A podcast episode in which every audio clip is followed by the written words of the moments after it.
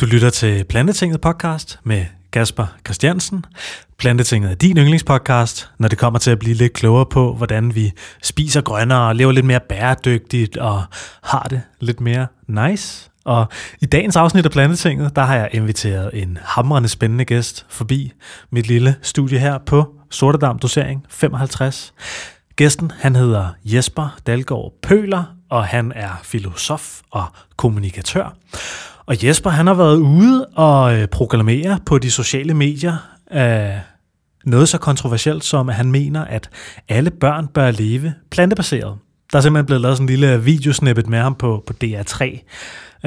Og det tænker jeg sgu, det er et rimelig bold statement, så det vil jeg gerne lige høre lidt mere om, hvorfor han mener det. Og så ved jeg også, at Jesper han tidligere har baggrund i den veganske færdigretvirksomhed, der hedder Færdig, som simpelthen laver, ja, som sagt, veganske færdigretter. Så det er også noget af det, vi kommer til at snakke om i dagens podcast, og så skal vi selvfølgelig også snakke en hel masse om plantebaserede børn, og hvordan madens forbindelse til bæredygtighed fungerer. Så, og så snakker vi også lidt omkring kommunikation, hvordan man laver effektiv grøn kommunikation, fordi det er altså også noget, som Jesper har en god faglig forudsætning for at snakke om. Så det bliver en sindssygt fed podcast det her. Glæder mig til at vise dig den lige hurtigt. Så skal jeg bare lige sige, at vi er sponsoreret af plantebaby.dk, Danmarks bedste babyshop. Så er vi også sponsoreret af Grim, der laver danske madspildskasser, hvor de fylder kasserne med grimme grøntsager, der er for store, eller for små, eller for grimme til at blive solgt til butikkerne. Så dem tager Grim og kommer ned i kasser og sender lige til din dør, og du bruger selvfølgelig koden Plantetinget med store bogstaver på eatgrim.dk. Og så kan du altså spare 20% på din første bæredygtige kasse. Og så arbejder vi også sammen med en masse andre virksomheder. Du kan spare penge på dit telefonabonnement hos Greenspeak, hvis du går ind på plantetinget.dk og finder fanen, der hedder Støt os. Der kan du finde sådan en lille affiliate-link, hvor du kan spare endnu flere penge og lave velgørende mobiltelefoni. Og så arbejder jeg også sammen med Dressed by Plants og Greeners, hvor vi altså også har en planteting-rabatkode. Så det synes jeg lige, du skal gå ind og tjekke, hvis du sidder og tænker, at du gerne vil hjælpe nogle små grønne virksomheder derude. Og jeg vil ikke fortælle mere om de her virksomheder her. Jeg skal lige fortælle, at der er VeggieWorld den 2. og den 3. november i Øksnehallen på Vesterbro, som er en messe for grøn, vegansk og vegetarisk livsstil, hvor du selvfølgelig også kan møde en masse små, spændende, spirende virksomheder. Så det var sådan set det, jeg ville sige. Jeg vil klippe over til podcasten med den kære Jesper Dalgaard Pøler. Jeg har fået fint besøg her af Jesper Pøler. Velkommen i Plantetinget. Tak for det. Jeg har inviteret dig ind, Jesper, fordi at du har været ude på de sociale medier igennem DR, og komme med et rimelig bold statement. Du har været ude og sige, at du mener, at vi bør give vores børn plantebaseret kost. Det synes jeg er sindssygt interessant, og det glæder mig til at snakke om den næste time. Men jeg tænkte lige inden vi begynder at snakke om det, at du måske lige kunne fortælle lidt om din baggrund, og hvem du er, og hvad du laver til hverdag og sådan noget. Ja, jeg er Jesper Dalgaard Pøler, 30 år og gift, og bliver 31 lige straks. Så har jeg et barn på halvandet, og jeg er uddannet kommunikatør og filosof fra Roskilde Universitet. Til daglig der arbejder jeg med ledelse hos Ledernes Hovedorganisation, og alle de steder, jeg kan proppe det ind, der arbejder jeg med bæredygtighed. Mest på hobbyplan, men også nogle gange med at holde nogle oplæg eller et eller andet. Der også giver nogle skinninger af jer til. Men det er helt klart for at sprede det glade grønne budskab, at jeg gør det. Mm. Og kan du ikke lige prøve at fortælle mig lidt om din sådan arbejdsmæssige baggrund? Jeg ved, du har lavet nogle ret spændende ting. Jo. Jamen, jeg har... Altså, dels så mit første sådan rigtig fuldtidsjob efter studiet, det var i Det Etiske Råd som kommunikationsmedarbejder. Som jo var det ideelle arbejde for en kommunikatør og filosof, og det handlede ligesom om at formidle etik. Og noget af det, vi arbejdede med der, det var en stor rapport om oksekød og den klimabelastning, der følger med der. Som virkelig satte sindene i kog for, en 5 år siden, tror jeg, efterhånden. Og vores arbejdsgruppeformand fik dødstrusler fra USA og det hele for at udtale sig imod kød, og det kan han fortælle meget mere om, men det var ret vildt. Og der stod vi til en konference og mæskede os i oksekød og vand på plastikflasker, mens vi fortalte om det her klimaaftryk, og så tænker jeg, hold da op, det kunne være, man skulle begynde at gøre nogle ting selv, også ved det her. Og en af de ting, jeg gjorde, det var så at starte en virksomhed, der hedder Færdig, som laver klimavenlige færdigretter. Fordi jeg altid har været super glad for frysepizza og thai-bokser og alt, hvad man kan finde i frysedisken, som man lige kan se hjem og putte i mikroovnen. Men jeg blev også lidt ærgerlig over, at det dels ikke var plantebaseret, og dels var rigtig crappy kost meget af det. Og så tænkte jeg, hvorfor ikke prøve at starte det selv? Og det var lettere sagt end gjort, men de er der endnu, og nu har vi så solgt virksomheden til en anden, der hedder Liselotte, der kører det. Men det lever i bedste velgående, men det har været mega sjovt. Ja. Der har jeg en hjemmeside, som er altså også på hobbybasis, men som hedder FærreStof.dk, altså færre ting og sager, hvor jeg linker til alt det, jeg finder undervejs, fordi jeg bruger sindssygt lang tid på nettet på at prøve at finde ud af, hvad skal jeg have et nyt ur, hvordan kunne man gøre det på en bæredygtig måde, eller nu vil jeg have en ny bank, hvad skal jeg så gøre? Sådan. Så tænker jeg kunne lige så godt dele ud af mine erfaringer der. Så det er bare en linkside med alle mulige links. Ja, har jeg glemt nogle ting, som du tænker var spændende?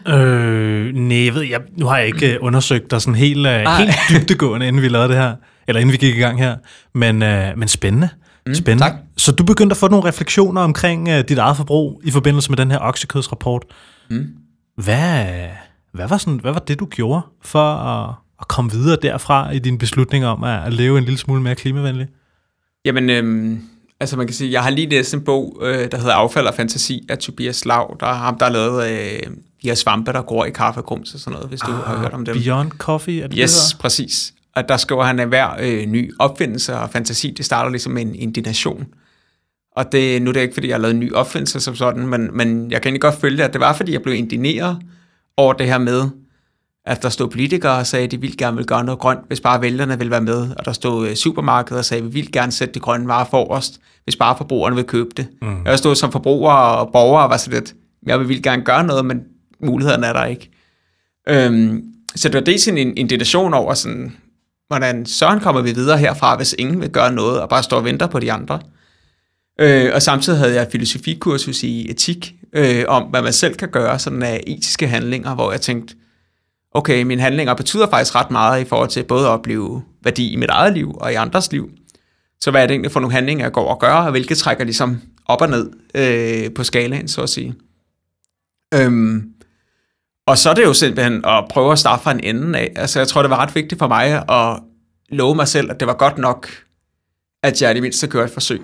Altså, så det ikke var sådan noget med, at hvis man går på slankekur, så har man sådan, jeg skal have tabt 30 kilo på 30 dage, og hvis det så ikke lykkedes, så var det en fejltagelse, og så går man bare tilbage til bare voldæde eller et eller andet. og her, der var det sådan, der var sådan lidt, hvis jeg spiser noget kød om en uge, eller tager et eller andet sindssygt dårlig transportform, eller hvad det nu kunne være, så er det altså okay, men jeg er ligesom på rette kurs, jeg skal bare blive ved og holde humøret oppe, og hvis det betyder, at jeg falder i et par gange, eller hvad man nu skal sige, i godsøjen her i radioen, så er det okay.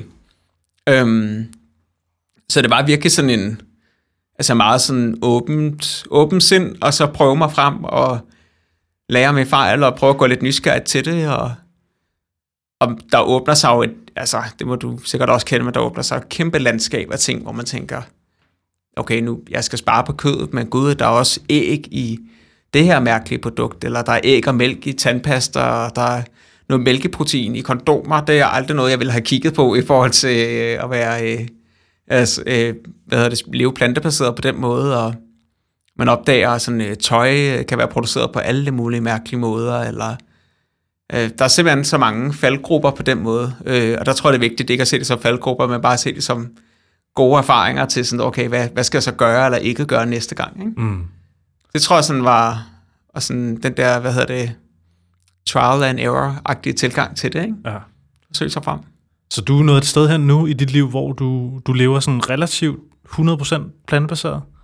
Relativt 100% er den rigtige betegnelse, vil jeg sige, ja. Okay, fedt. Altså jeg vil sige, altså rigtig langt hen ad vejen, ja. Ja, okay. Og der skal meget til, før jeg spiser noget, der er altså på kosten synes jeg, jeg er 99,2 eller et eller andet. Ikke? Ja. Og det er mest en fejl eller en smutter, hvis det ikke er det. Ikke? Hvor langt ind i det her projekt startede du det der Færdig? Jamen, det var faktisk det, der startede det. Det var, jeg tror, da vi startede, altså ideen startede omkring en 14-15 stykker, som var der, jeg for alvor selv begyndte at få øjnene op for det. Mm. Så det var faktisk noget af det første, jeg startede med. Og i den proces blev jeg selvfølgelig så dels opmærksom på mad, og sådan noget som emballage eller transportformer og alt sådan noget, ikke? Og opdagede jo også, hvor svært det var at leve op til også. Altså, det var så sindssygt svært at finde bionedbrydelig emballage, og så kunne vi vælge mellem to plastikbakker til vores bad, og så valgte vi den ene, og så opdagede vi senere, at vi hellere skulle valgte den anden. Og altså, der er virkelig meget, der er svært at finde ud af. Okay. Så jeg kan godt forstå, hvis folk altså kan knække halsen lidt på det, eller sådan, og derfor er det virkelig vigtigt for mig sådan at understrege processen, at altså, det bliver nødt til at være en proces, hvor man synes, det er fedt at prøve at blive bedre hele tiden, i stedet for, at man synes, man skal gå og pege fingre af alle dem, der ikke er lige så gode som en selv, eller et eller andet. Ikke? Ja. Så I kom ud i supermarkederne? Ja, på nemlig.com. Ja. Var ligesom første skridt. Ja. Og faktisk den første aftale. Og det startede faktisk også med, at jeg kom på besøg hos salgschefen hos nemlig.com, uden at have noget som helst produkt. Nej. Og bare sagde, at jeg har lavet den her studieopgave, det starter som en studieopgave. Ja. Jeg synes selv, det lyder som et mega fedt produkt. Hvad gør man, hvis man gerne vil på hylderne? Hvordan starter man sådan en fødevarevirksomhed? Fedt. Og så sagde han sådan, at der er jo nogen, der ligesom skal drifte, og så er der nogle ildsjæl, der skal innovere, for at vi får nogle nye produkter, og det sidste gider jeg ikke, men fedt, hvis du vil, og så prøv at gå den her vej. Mm. Og så tog jeg fat i nogle... det var faktisk sindssygt tilfældigt, men der var en gammel veninde, der ringede til mig, fordi hun var ved at starte eller en lille madselskab sammen med en anden bekendt. Og så gik vi tre sig sammen om det her. Og så startede vi jo bare fra en ende af, og så stoppede de lige så stille deres andet selskab, og gik over i det her, ikke? Wow. Så det var virkelig sådan helt fra scratch, uden at vide noget om noget som helst. Og to af os arbejdede med kommunikation, og den tredje arbejdede så heldigvis med mad, ikke? Ja. Og var hende, der lavede opskrifterne. Hold da kæft, mand. Ja, det var vildt sjovt. Altså, vildt fed erfaring, og det er virkelig syret nu, og jeg lagde mærke til for nylig, det er også i Foodics Food, ikke? Og så være nede og købe mad, og så se sådan, nå gud, der står mit produkt, det føler jeg stadig, det er på hylderne, selvom det ikke er det. Men, wow, mand. Ja, det er fandme sindssygt. Ja, det var en vild oplevelse. Jeg kunne godt tænke mig at grave lidt med i det, fordi jeg har jo selv startet en lille vegansk, plantebaseret virksomhed også. Ja. Hvad synes du sådan har været sådan de største hurdles, sådan specifikt i forhold til at skulle lave og markedsføre et 100% plantebaseret produkt i Danmark? Der har været 2 specifikke ting, tror jeg. 3 vil jeg faktisk nævne. Det ene er selve det med at få nogen til at producere maden, var sindssygt svært. Mm. Altså når vi ligesom havde opskriften, og vi havde emballagen og det hele, og kunden, og altså sådan, vi havde alt det, vi skulle have. Og så få nogen til at sige, det vil vi gerne gå i gang med at lave for jer, hvis bare I giver os opskriften. Og få det til at køre. Mm. Altså, der tror jeg i al min naivitet, at jeg havde troet, man bare ringede til nogen, der i forvejen lavede mad, og sagde, det kan vi godt lige tage med på samlebåndet, og så fik de bare en opskrift, og så kørte det. Det var det overhovedet ikke. Det var virkelig svært. Okay. Og vi nåede 3 produktionsselskaber igennem i min tid. Ikke? I lavede det ikke selv? Nej, fordi det er jo... Altså, vi overvejer også, at vi skulle etablere en egen produktion, men det er der ret hæftige omkostninger, man skal ud i. Så skal man have alle mulige maskiner til det. Ja, og, ja. Så vi fandt andre, der lavede noget i forvejen, ikke? Og så gav vi dem jo så, altså sagde, det skal ligesom være de her varer, og den her fremgangsmåde, og så var hende, der lavede maden, var så med dem nede, og ligesom supervisere, / overvåge, at det gik rigtigt til. Det var den ene ting. Den anden ting var det interne, altså hvordan det er hårdt at starte noget nu. Plantebaby har du startet alene, ikke? Mm. Ja, jeg er sammen med 2 venner. Okay. Med 2 venner. Fordi det kan være svært at få det til at køre uden gnidninger. Det tror jeg fuldstændig umuligt. Mm. Og der var også den lille hage ved det, at jeg var ligesom, jeg havde mit andet arbejde, så for mig var det sådan mere et hobbyprojekt. For dem var det et fuldtidsprojekt, der skulle gøre, at de kunne leve af det. Mm. Det gør dels, at man er uligevægtig fra start af, dels så har man forskellige prioriteringer og forskellige ønsker og forskellige retninger med det, og Det var super svært, både for dem og for mig. Og der er ingen, altså vi har det super godt i dag, og vi kom rigtig godt ud af det hele, og vi har ikke været ved at rive hovedet af hinanden på den måde, men det er svært at køre en bæk sammen, ikke? Mm. Der tror jeg, hvis jeg skulle lave noget igen, så ville jeg nok være på det fuldtid selv. Okay. Altså det var faktisk nok for optimistisk at tro, at det kunne køre sådan på sidelinjen.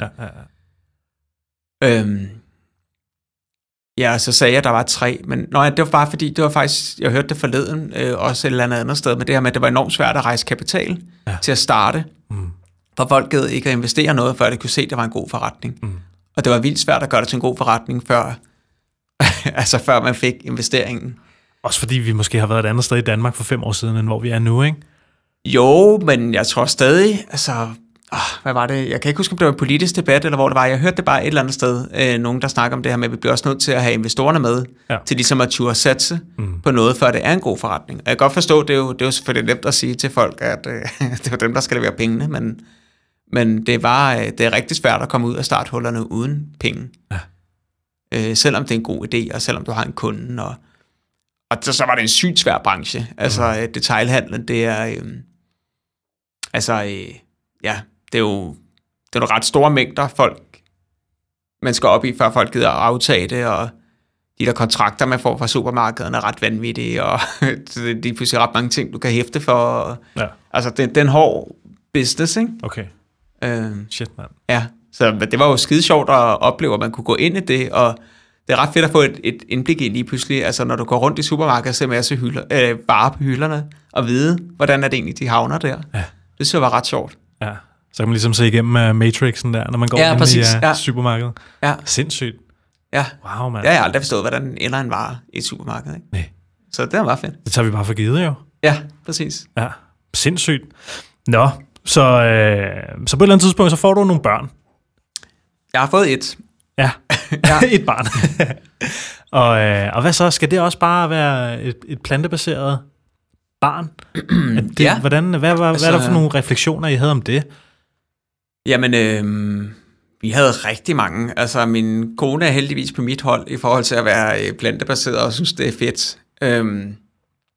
Og så snakker vi jo rigtig meget om, skal vi gøre det her? Og føler vi os sikre nok i forhold til, at vores datter får, hvad hun skal have? Og er det os, der tvinger en eller anden lille dille ned over fremtidigt menneske her, eller er det faktisk en del af vores værdigrundlag i forhold til opdragelsen, ligesom det er, at hun helst ikke skal have for meget sukker, og prøve at holde ind så meget for det som muligt, og hun gerne skal have genbrugstøj og alt sådan noget. Mm. Og det er jo også vigtigt at sige, synes jeg, i det plantebaserede ligger jo også alt muligt ud over kosten. Det er meget rigtig tit kosten, folk gerne vil snakke om, og som jeg også tror, er det, der deler vandene mest. Altså, genbrugstøj for eksempel er meget mere ukontroversielt end plantekost. Klart. Men så blev vi enige om, at det betød faktisk virkelig meget for os, og så læste vi op på det. Dansk Vegetarisk Forening har lavet en rigtig god folder sammen med Maria Felding der, som vi læste på, og var sådan lidt, det synes vi godt, vi kan overkomme, og så læste vi op på... på nogle andre, sådan, altså bare på nettet og sådan noget generelt. Og så læste vi på Sundhedsstyrelsen, der havde en vejledning til sundhedspersonale, der vil rådgive folk, eller der møder forældre, der gerne vil give deres børn plantekost. Meget lang omvej til at sige, at der er den her pjece om, hvad man skal gøre med børn på plantekost. Og så læste vi de retningslinjer, og var sådan lidt, holdt op, den var lidt strikt, altså sådan meget hårdt skrevet, men grundlæggende de ting, det skrev, var noget, vi synes vi havde godt styr på, i forhold til, hvad man kunne risikere at få af mangler og sådan noget. Og så var der sådan ligesom 3 anbefalinger, at man skulle amme indtil barnet var 2 år, og man skulle rådføre sig med en klinisk diætist, og man skal tilsætte B12-vitamin. Og B12 var nemt nok. Det med amningen var heldigvis ikke et problem, det kunne du sagtens have været. Og så der med en klinisk diætist, så tænkte vi, nu gør vi det, altså nu kontakter vi en klinisk diætist, for at være helt på den sikre side. Og det var helt umuligt. Altså Sundhedsstyrelsen kunne ikke anbefale nogen, og sagde, at vi skulle høre vores læge eller sundhedsplejersker, de kendte ikke nogen.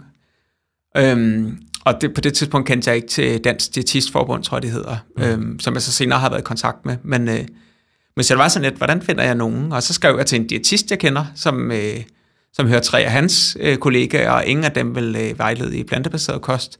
Det ville de simpelthen. Nej, de følte sig ikke trygge nok i det, altså i forhold til deres egen faglighed. Nå. Og jeg kan egentlig også godt forstå det i forhold til, hvis du er diætist og skal vejlede, så skal du helst gerne have Sundhedsstyrelsen i ryggen. Klar. Og hvis de siger, at de ikke kan anbefale plantebaseret kost, som er det, de siger, så er du sådan lidt prisgivet som diætist på en eller måde. Så jeg kan egentlig godt forstå det, men det gør jo, at det er en anbefaling, man ikke kan følge overhovedet i praksis. Ikke? Så vi endte med at få en vejledning fra en norsk klinisk diætist med speciale i plantekost. Og så den der folder der fra Dansk Vegetarisk Forening, og så de engelske myndigheders side og de svenske myndigheders side, som har en helt anden tilgang til det. Nå. Hvor man kunne læse meget mere om det. Okay, hvad er deres tilgang? Altså for at sige det sådan helt kort, så skriver de engelske, at et barn skal spise godt for at få en helt normal vækst, og en god vækst, og det kan man sagtens uanset om det er vegetarisk eller vegansk. Man skal bare være opmærksom på et par ting. Og det svenske, de skriver det samme, man skriver, og hvis ikke man er opmærksom på de ting, så kan det få ret store følger. Mm. Og de danske, de skriver, det kan virkelig ikke anbefales. Altså det er sådan, der er ret stor forskel i retorikken, selvom rådene egentlig langt hen ad vejen er det samme. Mm. Men altså, så derfor var det var ikke uden tøven, altså at vi ligesom gik i gang med det med vores eget barn, fordi det er sådan et, hvad hvis ikke det kører? Men altså både vores læger og sundhedsplejersker sagde, at det lød som om, vi havde sat os vildt godt ind i det, og vi havde fået bekræftet de ting, vi havde fundet frem til selv, og jeg lavede sådan en liste med sådan 10 bud, eller hvad man kan sige, at det, jeg har fundet frem af research og sådan noget til mit eget brug, ikke? Mm. Og så har vi jo bare løbende holdt øje med hendes vækst, og det er gået rigtig godt, og vores sidste sundhedsplejerske besøg var, da hun blev 1 år, og hvor at, hun spurgte, om hun måtte tage eksempler med til sine kollegaer, som det gode eksempel. Fedt. På andre, der skulle være skeptiske over for plantebaseret kost og sådan noget. Så det er jo mega fedt at få at vide. Ja. Men det er bare spændende det der med, hvad hvis nu hun har haft en lille vækst, som ikke har haft noget med kosten at gøre, så tror jeg, alle havde tænkt, at det var på grund af det, ikke? Mm. Så jeg synes, det var, og det føles også, altså det er noget helt andet at gøre det mod andre, end mod en selv. Hvad mener du? Altså det her med at tvinge en anden, altså mit barn, til at spise plantebaseret, frem for at tvinge mig selv til det. Altså fordi jeg kan jo selv handle på det. Mm. Og der tror jeg bare for mit vedkommende, at altså, man må acceptere, at man tvinger sit børn til alt muligt, indtil de er gamle nok til selv at tage stilling. Og det gør man jo med barnets bedste for øje, og der synes jeg, det her det er mit barns bedste for øje. Ikke? Mm-hmm. Men det er da svært, især i starten, og omverdenen taler til mig imod det på en eller anden måde. Ikke? Hvad har omverdenen talt til dig imod med? Jamen, jeg synes, der var mange, der var bekymrede i starten. Altså, okay. Sådan familie eller venner? Ja, eller? Ja både, altså måske især familie, men også venner. Altså, som jeg egentlig selv husker det, men nu må de jo sige mig imod, hvis jeg tager fejl bagefter, men da vi, mig og min kone, ligesom ville spise vegansk eller plantebaseret, nu siger jeg også bare plantebaseret, men der var det sådan, er det nu klogt, og får jeg nu det, I skal have? Og så gik det meget godt. Mm. Og så var det sådan, pyha af. Ja. Og så blev min kone gravid, og så var det sådan, tror du så ikke lige, du skulle i hvert fald spise noget æg og sådan noget. Og så gik det meget godt. Og så var sådan, fint nok. Og så fik vi barn, og så sådan, de første 2 år, det er altså ret vigtigt, at der virkelig er styr på kosten der. Mm. Men nu er det gået rigtig godt, og nu er det sådan, altså, der er ingen kritiske røster nu, og, okay. Og det er mega fedt at opleve. Men det kræver alligevel noget lige at holde fast i starten, at være sådan lidt, det er rigtigt nok, at der er nogle risici med nogle mangler, men det er der jo med alt dårlig kost, eller sådan, altså, al fejlernæring er jo risikofyldt. Men det er klart, at man skal selvfølgelig sætte sig godt ind i det, synes jeg, hvis det skal være helt plantebaseret, ikke? Nu tænker jeg også, Jesper, du virker som en ret ressourcestærk person. Ja. Og jeg tror, hvis skeptikere kommer til dig, så har du ligesom et rimelig godt argumentationsbagland, eller hvad man kan kalde det, for ligesom at kunne argumentere for, hvorfor du vælger den plantebaserede kost til. Mm. Hvis der sidder nogle mennesker derude, der måske ikke er lige så har den samme akademiske træning som dig, eller måske ikke har haft kapaciteten til at gennemtrævle litteraturen på samme måde, for at kunne tage nogle informerede valg omkring, hvordan man giver sit barn plantebaseret kost. Mm. Hvordan gør man så det? Fordi hvis nu ikke man har overskuddet, eller tiden, eller ikke ved helt, hvad for en litteratur man skal gå til, og hvordan man skal gøre det, og man samtidig får det her pres fra sine omgivelser. Hvordan skal man bedst håndtere det, tror du? Ja, og det er jo, altså, det er jeg meget opmærksom på, eller sådan, at jeg, for det er fuldstændig rigtigt. Jeg så bruger vildt lang tid på det, og har en god forudsætning for at læse op på tingene, og kender folk i mit netværk, jeg kan spørge, som ved noget om det, og sådan noget.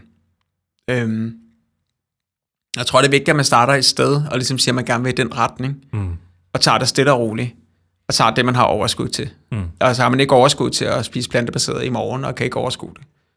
Så skal man ikke gøre det. Altså, det synes jeg ikke. Men der vil helt sikkert være nogle ting, som alle, uanset hvor mange ressourcer man har, enten økonomisk eller intellektuelt, eller hvad det nu er, vil kunne tage nogle små skridt, som at ændre på noget transport, eller ændre på hvor meget kød man spiser, eller giver til sine børn, eller hvad for noget tøj man køber, bare de små. Ja. Og så tror jeg, det vil komme ad over. Men jeg synes også, at det er derfor, det er vigtigt, at der også er noget fra mere sådan officielt hold. Altså sådan en folder fra Dansk Vegetarisk Forening gør det overskueligt og nemmere at sætte sig ind i. Sundhedsstyrelsen har faktisk også en folder, som især på det vegetariske område også er lidt derhen af.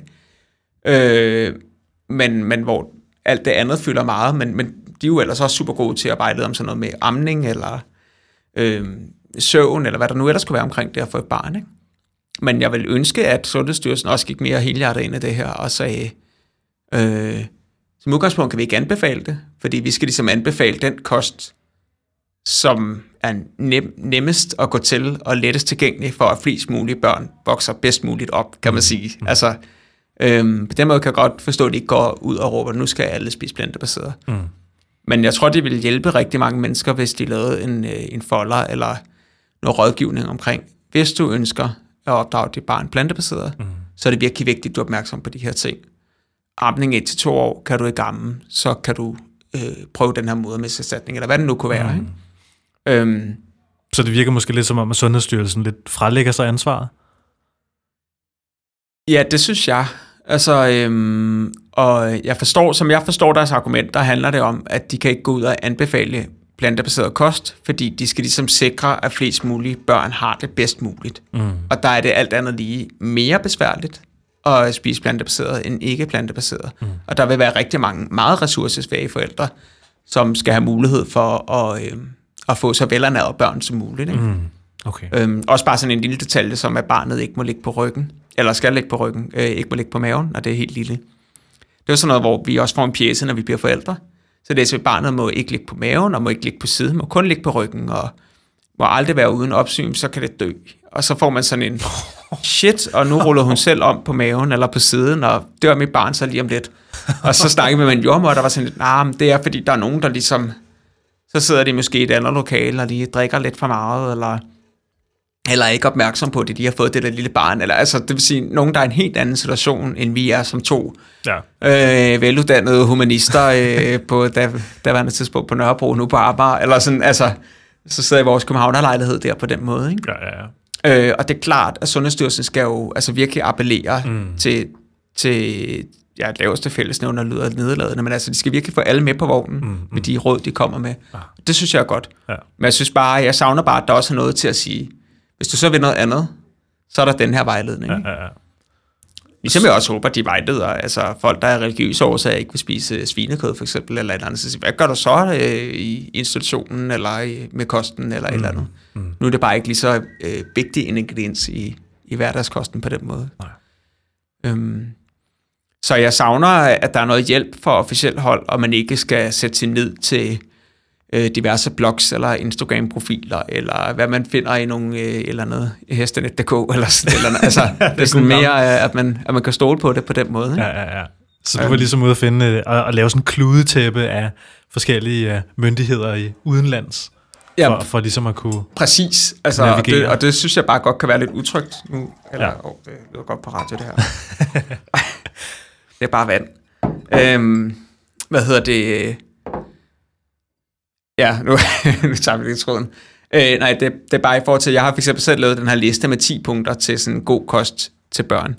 Den har jeg ikke umiddelbart lyst til at lægge op, fordi jeg er ikke uddannet klinisk diætist, eller sådan, altså, så det skal ikke være mig, der står og siger, at det her det er måden at ernære dit barn på. Klar. Og vi havde også fra starten af, skal det lige siges, altså hvis vi på noget tidspunkt fik at vide, nu går det en gal vej med jeres barns vækst, eller kognitiv udvikling eller andet, så var vi så lidt, så skal man bare have æg eller mælk, eller hvad det nu kræver. Mm. Altså, men nu synes vi bare, at vi kunne læse, at det ikke behøver at være et problem, og det har det så heller ikke været. Okay. Så I har ikke været sådan helt 100% og tænkt, det skal bare være, barnet skal være plantebaseret for alt i verdens skyld. Altså, I har været villige til at gå på kompromis. Ja, vi har været villige til at ændre på det, men vi har været sådan 100%. det skal vores barn være. Ja, okay. Altså, for næsten alt i verdens skyld. Ja, ja. Bare forudsat, at det understøtter trivsel og ikke ødelægger det, ikke? Klart. Og hvad hedder det? Ja, altså, men, og derfor har vi været tæt i dialog med vores læger og vores sundhedsplejerske på den måde. Ikke? Mm. Og jeg synes, det er vildt vigtigt, at man ikke bare kaster sig ud i det og siger, ja, jeg har læst et eller andet debatindlæg om, at man skal spise plantebaseret, og nu kan vi bare eksperte hjemme eller sådan noget, fordi det bliver super dårligt. Ja.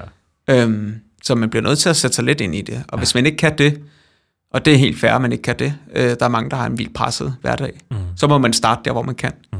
Men jeg vil påstå, at der er rigtig mange af os, der også har ressourcerne, ligesom vi har, som kunne gøre mere. Og jeg synes, det er vigtigt. Altså. Og det er jo det, du har været ude og proklamere. Ja. Fordi du har lavet sådan en lille fin video sammen med DR. Kan du lige prøve at fortælle mig, hvad er det, den video for noget? Og hvad siger du der? Og jamen, det er jo et format til de unge, der hedder Udvid min horisont, hvor jeg bliver klippet med alle mulige smarte effekter og farver, og så på 1 minut får sagt, at jeg synes, vi skal opdrage vores børn plantebaseret. Og det, jeg siger der, det er, at der er ikke nogen tvivl om, at klimakrisen er en af de største kriser, og at kosten er noget af det, der har allerstørst effekt i forhold til at afværge den her krise. Og så det kan man sige, det er ligesom den ene del af mit budskab. Den anden del af mit budskab er, at vi opdrager altid vores børn med et værdisæt, som vi synes er vigtigt. Mm. Og jeg synes, det her er et vigtigt værdisæt. Og jeg synes, det er ikke bare fordi, det er det, jeg lige har mærket efter, da jeg kigger mig selv i navlen, men det er noget, jeg sådan kan se i forskningen og på verdens vegne, at det er sgu ret vigtigt, at vi ændrer vores kostvaner for fremtidige generationer, som vores børn jo også er. Og derfor er det her også noget, der skal høre med til det værdisæt, som også kunne være genbrugstøj, 0 sukkerpolitik, eller barnet skal være socialt, eller se mindre skærm, eller hvad ved jeg. Mm. Så var det der ringede til DR og sagde, hey gutter, jeg har en idé. Jeg blev kontaktet. Okay. Det stadie har nået til mit liv, åbenbart. Så det var mega fedt. Men dog var en, jeg kendte. Og så sagde hun, at hun havde læst min... Jeg har skrevet en masse forskellige debatindlæg i aviser, og har de her... En anden side, jeg nævnte før, og har skrevet blogindlæg for... Jeg blogger for en side, der hedder Grøn Forskel. Så hun har stødt på de her forskellige argumenter. Og et af de debatindlæg var mig og min kone, der havde skrevet information om at give børn plantebaseret kost. Og så var netop sådan lidt et opråb til Sundhedsstyrelsen i forhold til de anbefalinger, jeg snakkede om tidligere. Mm. Og det synes jeg bare var spændende, og så spurgte mere ind til det. Og så kunne jeg mærke, når jeg snakkede med hende, så blev jeg sådan lidt... altså, så kommer jeg måske til at lyde mere som, at jeg... måske ikke har forståelse for, at man godt kan lide kød, eller pege lidt fingre af folk, der ikke kan, eller ikke har indset vigtigheden af det, og sådan noget. Det synes jeg nogle gange er, kan mærke, det er lidt risikoen. Altså, det kan også være, det sker i den her podcast, men det med, når man taler med ligesættet, og sådan kommer måske til at gå lidt længere, end hvad godt er. Mm. Så det var ret vigtigt for mig i videoen, ikke at stå og moralisere, eller sådan på den måde. Og jeg synes selv, at det lykkedes meget godt. Og jeg kan også se i kommentarsporet, at der også er folk, der skulle ende i en veganer, der er fornuftige at høre på, og sådan noget. Og det er jo noget af det, jeg tænker, det må være noget med fornemste opgave, hvis jeg kan være med til at nuancere, at der er altså en masse ting i veganerparken, som er rigtig fornuftige. Og jeg tror, der er mange, der forbinder ordet veganer med noget negativt, må jeg indrømme, desværre. Ja. Og det er også, fordi det lige pludselig kan lyde lidt af en religion, eller en hel pakke, hvor man ligesom skal købe ind på alle elementer af det. Og jeg vil rigtig gerne ud med klimabudskabet, og mere bæredygtighed også er mere end klima, men at det også kræver, at du og jeg gør noget, og ikke bare venter på politikerne og firmaerne og sådan noget. Så det er det, der er det centrale argument, når du går ud i den her video og siger, jeg synes, børn bør spise plantebaseret. Mit centrale argument faktisk i den video er nok nærmere, at vi skal give vores dårlige vaner videre til vores børn. Mm. Altså, vi har muligheden for at hjælpe de fremtidige generationer på vej til at gøre det nemmere at leve plantebaseret. det er skidesvært for os andre. Vi vokser op med kød og forbrug og alle mulige ting, og det er sindssygt nederne at ændre vaner, fordi man som regel ser alt det, man går glip af og skal stoppe med. Og der tænker jeg, at vi er alligevel i gang med at forme de her små poder efter, hvad vi synes, der er fede vaner. Hvorfor ikke gøre dem grønnere, ikke? Det er nok det centrale argument. Ja. Hvorfor synes du, det er så vigtigt, at vi spiser lidt grønnere, og vi gør noget for klimaet? Jeg synes, det er vigtigt, fordi det er et sted, der er ret nemt at skrue på. Altså selvom vores kost er meget personlig sag, og mange føler sig stødt, når jeg går ud og siger det, så er det stadigvæk noget, som vi bare kan ændre. Faktisk allerede til næste måltid kan vi begynde at spise anderledes. Og det er tydeligt at se i statistikker og forskning og alt sådan noget, at det belaster kloden rigtig meget. Både alt den mad, vi smider ud, men også hele produktionen omkring meget af den mad, vi spiser. Hvor oksekød jo er udpeget til den store synder, men der er også mange andre ting, der også belaster i det regnskab. Og der er planter bare noget, der belaster rigtig lidt i klimaregnskabet samlet set. Og der er meget, der peger på, at vi kan ernære os rigtig godt på den måde, og også kan brødføde befolkningsgrupper på den måde også. Der er jo masser af mad lige nu. Altså, der er masser, der smider mad ud, især i Vesten, og folk, der sulter andre steder i verden, altså som er en super ærgerlig ubalance, ikke? Mm. Og så prøver jeg også at få med, at det også handler om mere end mad. Altså, ja. Det handler om vores livsstil, ikke? Vores transport og vores forbrug og vores tøj og alt sådan noget. Så hvordan har reaktionerne været på den video? I hvert fald mange kommentarer. Har du fået vrede opkald og nej, der har jeg faktisk ikke. Nej, jeg har hverken fået dødstrusler eller mærkelige pakker. Nå, det er sgu da fedt, mand. Ja, det er rigtig dejligt, og jeg synes også, at kommentarerne er nok nogenlunde delt i to, er positive og negative. Mm. Og der er jo på den der video, der kommer ret bredt ud, så der er jo 600-700 kommentarer eller sådan noget. Jeg tror, sidst jeg sad lige og kiggede på det, inden jeg optog her. Nu, når folk lytter til det her, så er det sikkert blevet søndag, så er der sikkert kommet endnu flere. Men lige nu, her, tirsdag den 1.10, der var der, jeg tror det var 283.000 views på den video der. Det er rimelig hæftigt. Altså hvad er det? Det er en 12. del af Danmarks befolkning, ikke? Er det ikke det? Eller en 15. del eller sådan noget. Nå, den jeg er humanist, så den tager du ud. Ja, jeg er sgu heller ikke en talmagiker, men i hvert fald, det var noget i den stil, og det er sgu da rimelig hæftigt, mand. Ja. Man må også formode, at der er mange mennesker, der reagerer. Ja, klart, og det er der så også mange, der har gjort, og jeg har også stillet den på min egen væg, hvor der også er folk, jeg kender, der så har reageret, både folk, jeg vidste, der vil reagere, og nogen, jeg ikke har snakket med i lang tid, som lige pludselig har skrevet derinde også. Nå, fedt. Og det er også overvejende positivt også. Ja.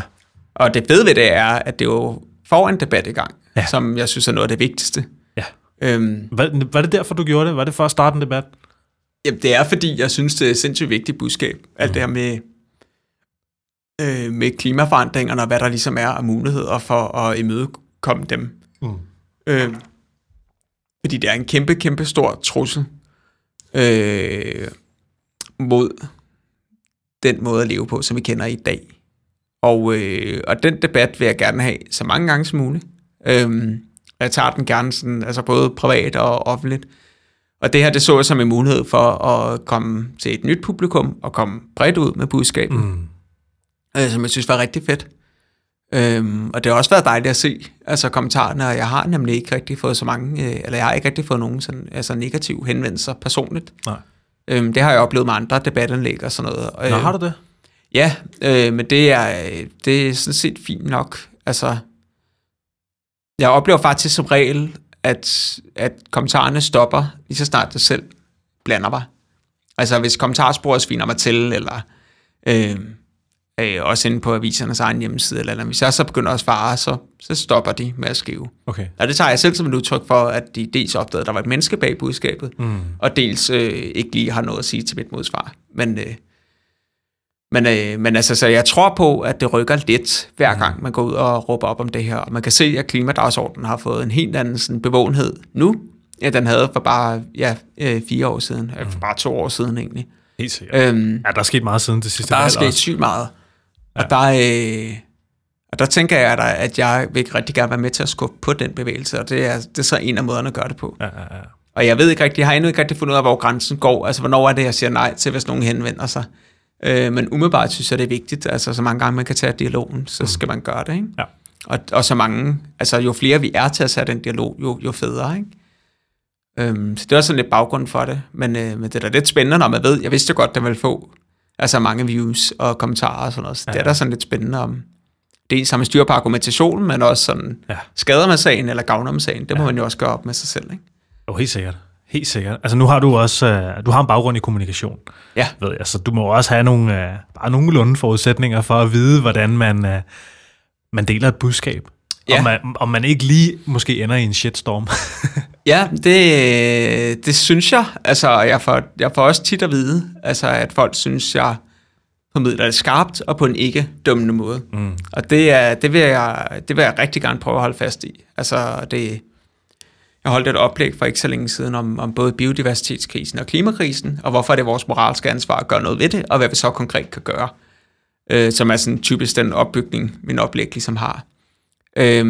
Og der fik jeg også at vide efterfølgende, at det er mega fedt, at det også bliver leveret på en ikke-dømmende måde. Mm. Jeg synes, det er meget vigtigt, og det er der, hvor kommentarsporene tit stikker af, at folk sviner hinanden til. Og, så det vil jeg ret gerne prøve at se, altså, hvor meget jeg kan bære frem. Men jeg oplever, det er rigtig svært i kommentarsporet at skæve sammen på en måde, hvor folk faktisk føler, at det er fornuftigt. Altså, så derfor bliver det enten en video, eller hvis folk gider at lytte til den her podcast, kan det også være, at de vil altså høre mere af, hvad jeg siger, og så tænker jeg, det han lyder egentlig meget rart eller fornuftigt. Det kan også være, det synes jeg lyder mega irriterende. Men det er i hvert fald svært på skrift i det der sådan korte kommentarformat at nå frem til noget fornuftigt, synes jeg. Ja, men det er også blandt andet derfor, jeg laver den her podcast her, fordi jeg kunne også bare mærke det der med at sidde og diskutere de her mega vigtige forhold, sådan online, på tekst med folk. Ja. Altså, det er som om, du sådan... Altså, det er bare virkelig, virkelig vanskeligt at få en konstruktiv dialog. Ja. Det er enormt vanskeligt. Ja. Og ja, så altså, det har jeg fuldstændig givet op på. Altså, kan du mærke, hvad med de her podcasts? Er der så nogen, der begynder at disse hinanden hen over kommentarsporet til dem? Eller? Nej, det har kun været positive ting. Okay. Nu har jeg lige... Jo, jeg oplevede faktisk første gang nogensinde i Plantetingets 2 år og 8 måneder lang historie, at jeg fik en negativ feedback på noget, hvor vi snakkede madspil. Ja. Men det var mere personen, end det var budskabet, jeg havde inde. Ja. Så... Nå, det er jo rigtig godt at høre, og jeg synes også, altså meget af det kører jo også ganske okay, og på DR3's kommentarspor, selvfølgelig er der nogle tumpede ting indimellem, men jeg synes faktisk, folk skriver sådan... Altså det der med, når folk skriver endelig veganer, der er fornuftigt at høre på, så tænker jeg, okay, der er et eller andet, der umiddelbart var negativt indstillet over for veganer, så måske nu har ændret holdning bare en lille bitte smule. Mm-hmm. Og der var også en, der skrev, hvor er det sejt, og hvor har han mange meninger, eller et eller andet, og det er jo den vej, vi skal. Jeg er der ikke helt endnu, men stor respekt for, at han gør det, eller et eller andet, og mig, ikke? Ja. Og sådan noget synes jeg også er super vigtigt, også i forhold til det der snak med folk, der har færre ressourcer end en selv.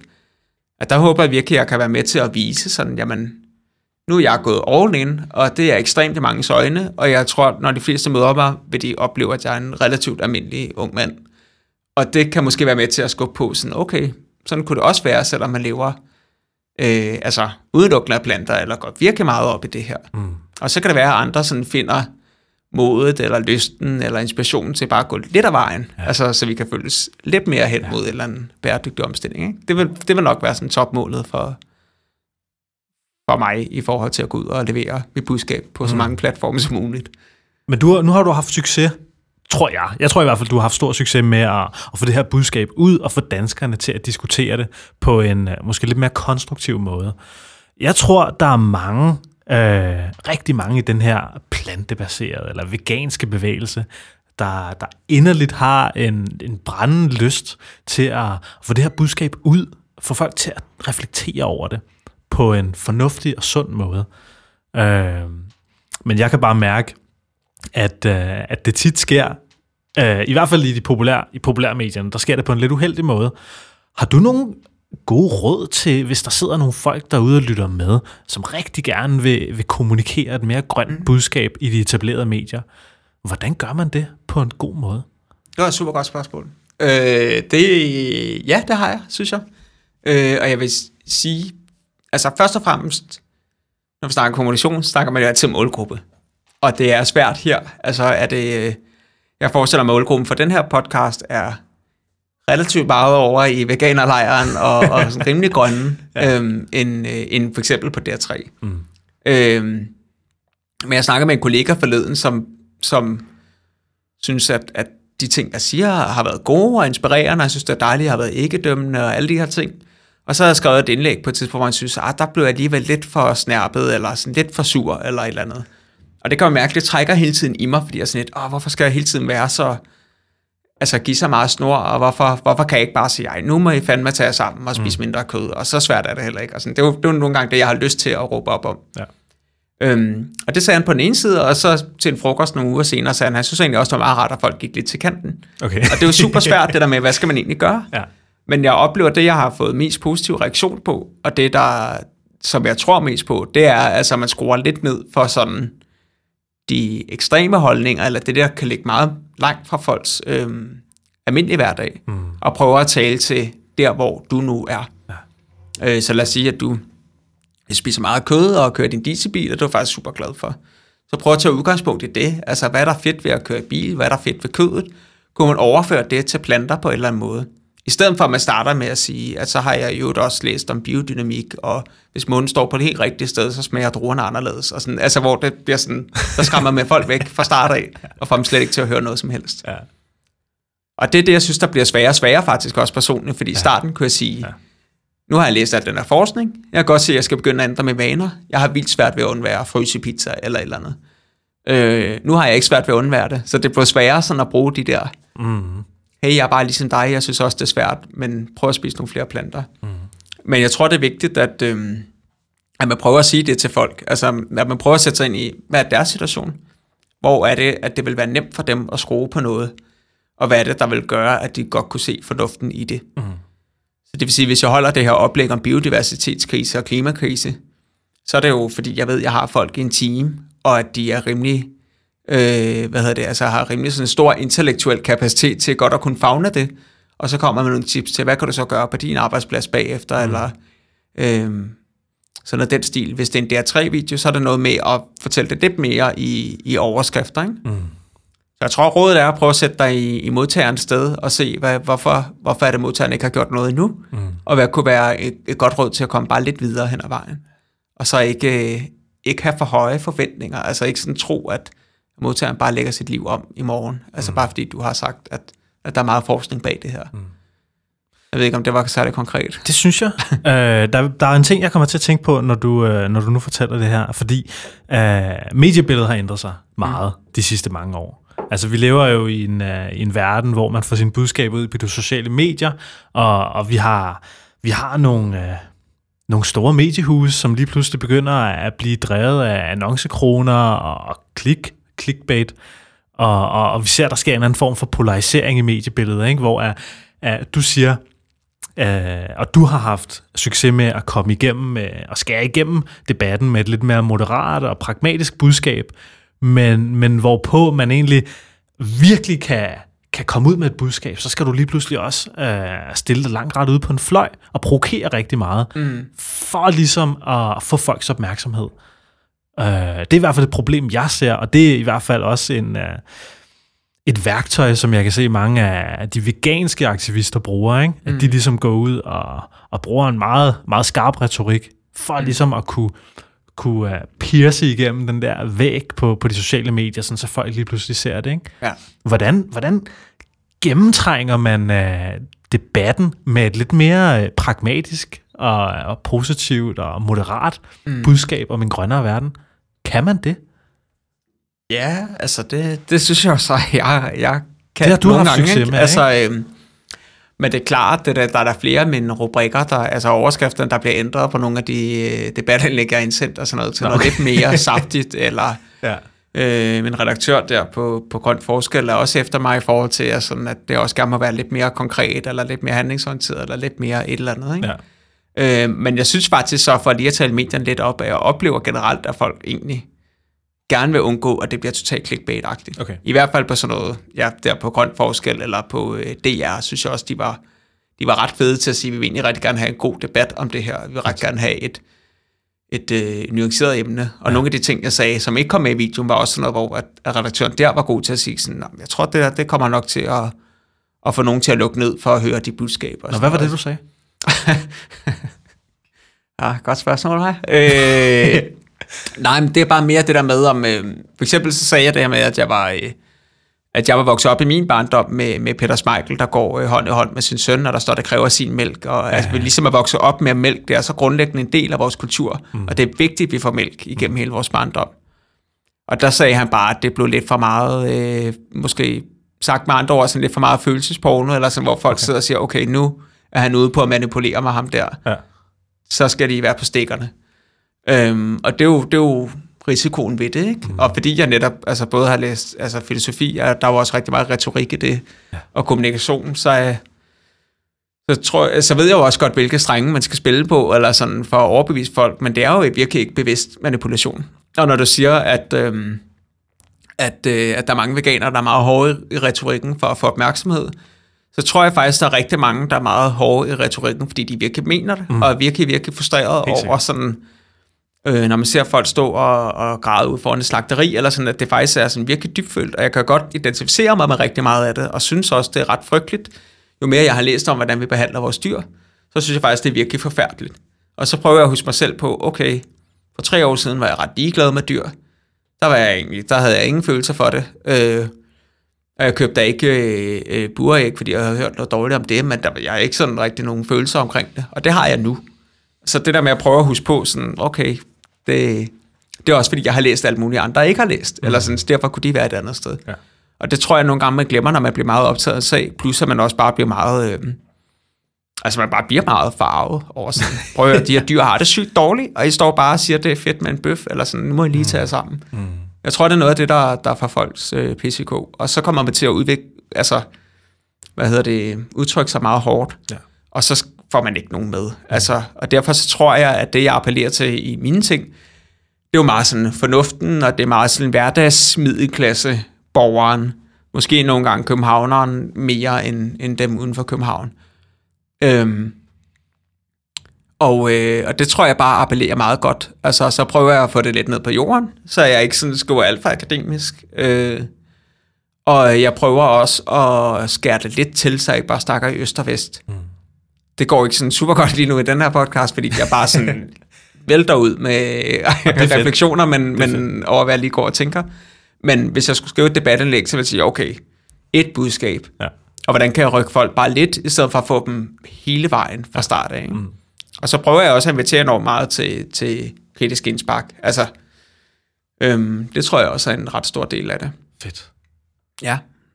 Fedt. Så for os, altså, hvis jeg skal sige noget sådan helt konkret, så har jeg for eksempel skrevet et debatindlæg, eller blogindlæg om vaner, ikke? Og det er fordi, jeg ser meget af det, der er i det her, med at man gerne vil have sin bøf, og man synes, det er ekstremt at spise planter osv., det er fordi, man har sine vaner. Og så skrive lidt om, hvorfor er det, vi har de her vaner, hvordan ændrer vi vaner og sådan noget. Og det er jo noget, der appellerer til mange, også uden for veganersegmentet, som gerne vil tabe sig, eller stoppe med at ryge, eller bare ændre et dårligt vane. Så det er jo også en måde at få en krog i det på. Ikke?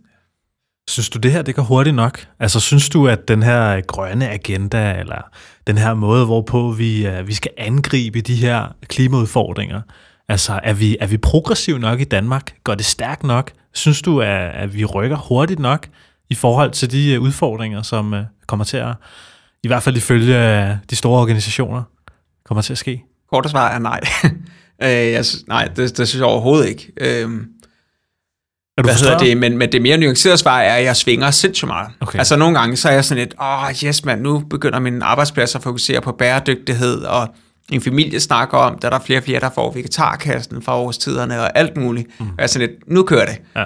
Og så omvendt kan jeg så læse nogle statistikker om CO2-udledning, der fortsat stiger, eller salget af dieselbiler, der er kanonhøjt i forhold til elbiler, og kan høre om folk, altså, der bare er totalt ligeglade, eller sætter en dyd i at spise bøf, og alt sådan noget, hvor jeg bliver meget modløs, og tænker, hold da op, det rykker ingenting. Og jeg tror, at nogle af de ting, der er meget afgørende, det er dels verdensmålene. Altså, det er jo lige blevet 4 år. Og de har virkelig gjort en stor forandring. Altså, der er ret mange efterhånden, der kender verdensmålene. Er i hvert fald min oplevelse, også nogle af de tal, jeg har set rundt omkring. Og det gør det mere håndgribeligt, hvad det egentlig er, at der bæredygtighed går ud på. Og så den nye regering med den her 70% mål om at reducere i 70% af vores CO2-udledning. Det synes jeg i hvert fald er rigtig gode toner, det her med at sige, det her, det gør vi, det sætter vi som mål, fordi det er mega nødvendigt. Vi har ikke alle midlerne endnu. Please, hjælp os, lad os rykke i den her retning. Mm. Det synes jeg er fedt, at man sætter det som ambition, hvor jeg oplevede, at før det, der var ambitionen langt lavere. Der var det mere sådan, at vi gjorde det rigtig godt for 20 år siden, og der er stadig noget, vi kan løbe lidt på der, så lad os bare sådan, lad os lige trække den lidt. Og det synes jeg er mega uambitiøst. Ja. Men helt grundlæggende synes jeg ikke, det går hurtigt nok, og jeg synes, det er problematisk, at vi har den viden, og de løsninger, der skal til, og de teknologier, der skal til, for at lave en bæredygtig omstilling. Mm. Men vi ved det ikke, fordi vi synes, vi går på kompromis med for meget af den luksus og overflod, vi har. Mm. Og der vil jeg bare rigtig gerne være med til at vise, at man kan have et rigtig dejligt, luksuriøst liv, uden at gå på kompromis med livskvaliteten, og stadig prøve at leve bæredygtigt. Ikke? Men Jesper, hvad er så et luksuriøst liv, ifølge dig? Jamen, nu skal jeg på spagerophold i næste uge, og spise gourmet med dig. Men altså i hverdagen, og er det, at jeg spiser godt, spiser god mad, laver god mad, som er udelukkende baseret på planter. Ja, nu får vi så, veganerkassen for årstiderne, som er super lækker. Men man har jo også fået en ret stor rutine selv i at lave mad, når vi så selv skal finde på noget. Ikke? Hvis jeg køber tøj, så er der kommet ret fede genbrugsbutikker efterhånden. Som også, hvor man kan finde rigtig meget lækker tøj. Og så det behøver ikke at være de der sådan, altså helt firkantede jakkesæt, der er 3 numre for store og sådan noget, som var sådan noget, jeg fandt i gymnasiet. Så er et luksusliv for mig er også livskvalitet. Altså, så det handler rigtig meget om at være sammen med min familie og være sammen med mine venner. Det handler rigtig meget om at spille nogle spil sammen, eller netop nyde, altså god mad sammen, eller samvær. Og jeg oplever bare, at noget af det, man nogle gange tror, det er totalt klichéfortælling det her, men noget af det, man nogle gange tænker, gør lykken, at det, man opdager i sidste ende, det gør det overhovedet ikke. Altså om du får flere penge, eller rejser endnu mere, eller køber endnu flere ting, eller sådan, det gør dig ikke nødvendigvis lykkelig. Og der tror jeg, at man gør sig selv en kæmpestor tjeneste ved at prøve at finde ud af, hvad er egentlig meningen med det, jeg gør. Og det er noget, der optager mig ret meget. Mm. Så for eksempel i forhold til at rejse, der er det ikke så meget det, at du fløj langt væk, eller fløj i det hele taget, der gør en god rejse. Det er mere det, at du kom væk fra hverdagen, eller du fik reflekteret lidt, eller du mødte nogle fremmede mennesker, eller nogle fremmede kulturer, eller du fik nogle helt nye snakker med den, du rejser sammen med. Og det kan du godt gøre med tog, eller med bil, eller det kan du godt gøre i Sverige, eller sådan. Altså, så man begynder at finde ud af, eller det her med følelsen af nyt tøj, kan også være mega lækkert. Det her med at være ude at shoppe, og være sådan lidt, fedt, nu er jeg mere den her type, eller så nu har jeg købt det her tøj, så jeg kan klæde mig sådan her. Og det kan du sagtens gøre med genbrugstøj. Altså det er ikke det, at det skal være et eller andet bestemt mærke, eller en bestemt forretning. Og det samme med glæden ved mad. Altså det er klart, at hvis du tager alt kødet ud og erstatter det med gulerødder, eller andet, så bliver det rigtig kedeligt. Mm. Men hvis du kæler, altså kredser maden og laver den super lækker, så er det lige meget, om den er plantebaseret eller animalisk. Mm. Så det er det der med at finde ud af, hvad er meningen med det, vi laver. Ikke? Og ofte med maden er det jo netop en oplevelse af nydelse, og så samværet med dem, man indtager maden med, der fylder mere. Og sådan nogle ting, synes jeg, det er for mig noget af det, der gør sådan det gode liv. Og det kan sagtens være plantebaseret. Fedt. Jesper, nu har vi også efterhånden så snakket i godt en lille time. Nu siger du vi. Ja, det har vi. Ej, men jeg synes, det har været spændende at høre dine betragtninger. Tak. Jeg tænkte på, nu vi skal til at lukke lidt ned for dagens podcast, men jeg ved ikke, om du har sådan, har du noget, du sådan tænker, du brænder inde med, eller noget, du måske gerne vil fortælle lytterne, eller et eller andet, du måske ikke har fået sagt i den her lille video på DR3, eller noget af den stil? Nu har jeg sagt rigtig mange ting, så måske vil jeg bare lige kondensere det lidt, og sige, at et godt liv baseret på planter er i høj grad muligt, uden at man behøver at gå på kompromis med livskvaliteten. Og jeg tror, at både på den ene og den anden side af debatten, skal man prøve at hæve sig lidt op over den, der sådan lige siger budskabet, eller det, man lige umiddelbart hører, eller det, man, der rammer en selv i forhold til ens egen vaner. Men jeg prøver at tænke over, hvad er egentlig meningen bag det, der bliver sagt. Altså, kan jeg godt se meningen med at passe bedre på vores natur, eller vores klode, eller vores dyr, eller mine medmennesker? Så kunne det være, at jeg skulle lytte lidt mere til de gode argumenter for, hvordan man så kan gøre det. Mm. Fedt. Og hvis man gerne vil følge din blogindlæg, eller man gerne vil se det, du laver, eller et eller andet, har du så nogle steder, man kan finde det? Ja, man kan finde mig overalt på de sociale medier. Primært Instagram og Twitter, vil jeg nok sige. Men Facebook og LinkedIn også. LinkedIn er meget med ledelse. Mm. Men Facebook, Instagram, Twitter, det er meget med det plantebaserede. Og hvad var det, din blog hed? Den hedder, altså min hjemmeside hedder FærreStof.dk, og bloggen hedder Grøn Forskel.dk, hvor jeg bare er en af dem, der blogger. Ikke? Fantastisk. Jeg har også en YouTube-kanal. Fedt. Cool. Så der er lidt at gå på opdagelse for de kære lyttere. Cool. Jesper Pøler, tusind tak, fordi du ville være med i Plantetinget. Ja, tak fordi jeg måtte. Det var fandme hyggeligt. Og det var altså dagens afsnit af Plantetinget. Jeg håber, du kunne lide det. Jeg håber, du synes, det var mega fedt. Det kan måske være, at du har en mor, eller en far, eller en ven, der måske vil synes, den her diskussion om det at starte en virksomhed, eller have plantebaserede børn, synes jeg er spændende. Så send podcasten til dem. Måske del det på din Instagram-story. Det siger jeg hvert afsnit, men gør det. Der sidder altså mennesker derude, der kan bruge det her budskab til noget. Du kan også bare give den her lille podcast et par stjerner på iTunes. Det vil altså også gøre, at der er endnu flere mennesker, der kommer til at lytte til den her podcast her. Så se lidt smut ind og gør det, hvis du lytter der. Udover det, så håber jeg bare, at du får en fantastisk dejlig dag. Kan du have det godt? Hej hej.